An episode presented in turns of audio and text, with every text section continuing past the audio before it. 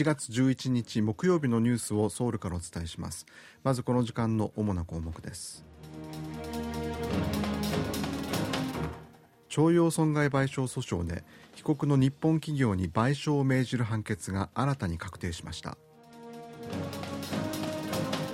ロシアが北韓製の弾道ミサイルを使ってウクライナを攻撃しているとされる問題で韓国、アメリカ、日本など西側諸国とロシアが国連安全保障理事会の緊急会合で正面から対立しました。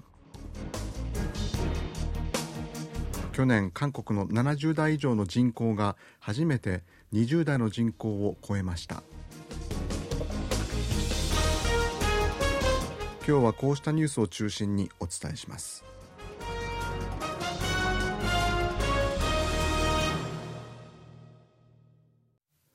元徴用工の遺族らが日本企業を相手取って全国の裁判所で起こした損害賠償裁判はおよそ70件でこれまでのところ原告勝訴の判決が続いていますが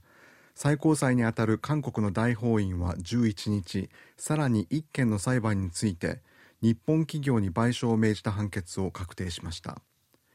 戦時中に八幡製鉄所で強制労働させられた一人の元徴用工の遺族らが日本製鉄を相手取って起こした裁判で大法院は被告の日本企業による上告を棄却し賠償を命じた2審の判決を確定しました。これにより賠償金と遅延金合わせて1億ウォンの支払いが確定しました。日本企業はいずれもこれまでに確定した賠償命令に応じていないため今回も判決に従う可能性は低いとみられています。韓国政府は去年3月に発表した解決策に基づき韓国の財団が賠償を肩代わりする方式で対応する見通しですが一部の原告は財団による支払いを拒否しています。徴用損害賠償訴訟をめぐっては大法院は2018年に初めて日本企業に賠償を命じた判決を確定させた後先月も日本企業への賠償命令を確定しています。先月敗訴が確定した被告企業のうち日立造船は韓国国内に保有する資産の差し押さえなど強制執行を防ぐために事前に裁判所に供託金を預けています。日立造船に対して勝訴が確定した原告はこの供託金を差し押さえるための申請を10日に裁判所に出しました。供託金の受け取りが認められれば徴用損害賠償訴訟で敗訴した日本企業の資金が原告側に支払われることになり韓日関係改善の流れに影響を及ぼす可能性があるとみられています。韓国と日本をそれぞれ代表する経済団体がスタートアップ企業の育成に向けた協力を強化することや韓日米3カ国による経済協力の枠組みを構築することなどで一致しました。韓国経済人協会と日本の経団連は11日東京で両団体の会長らによる懇談会韓日財界会議を開催しました。今回の会議で双方は韓日の経済状況や見通しに加え持続可能な社会の実現に向けた協力について意見を交わし産業社会問題の解決国際的な枠組みの3つの分野で協力を強化することで一致しました。韓国政府は能登半島地震を受けて日本に支援金300万ドルおよそ4億3600万円を送ると明らかにしました。外交部の関係者は被災した人々が一日も早く正常な生活を取り戻せるよう役に立つことを期待すると話しています。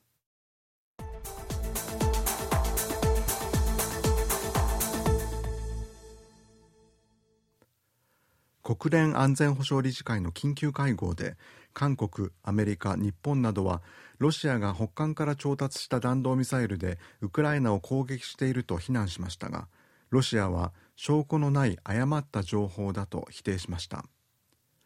国連の安全保障理事会では10日ウクライナ情勢をめぐる緊急会合が開かれ各国によるロシアへの非難が相次ぎました。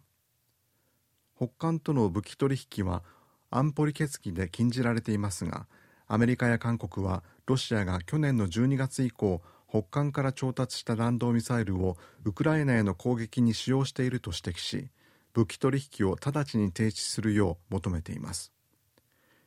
一方ロシアのネベンジャ国連大使はロシアが北韓の弾道ミサイルを使用したとされることについて証拠のない誤った情報だと反発しました。新ウォンシク国防部長官は北韓がロシアに新型の戦術近距離弾道ミサイルを提供する可能性があるという見方を示しました。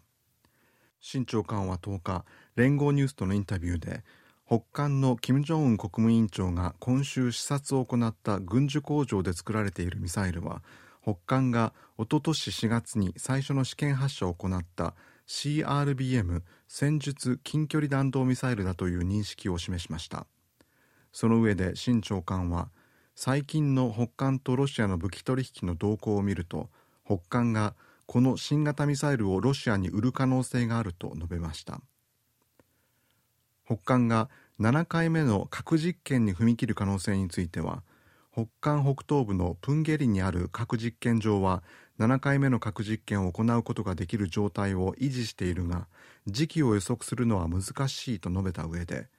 韓国の総選挙やアメリカの大統領選挙を年内に控え挑発に最適な時期を検討しているだろうという見方を示しました。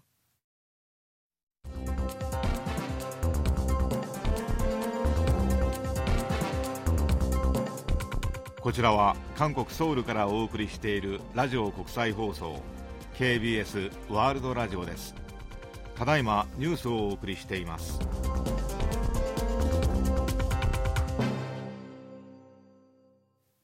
中央銀行の韓国銀行は政策金利を8回連続で3.5%に据え置きました。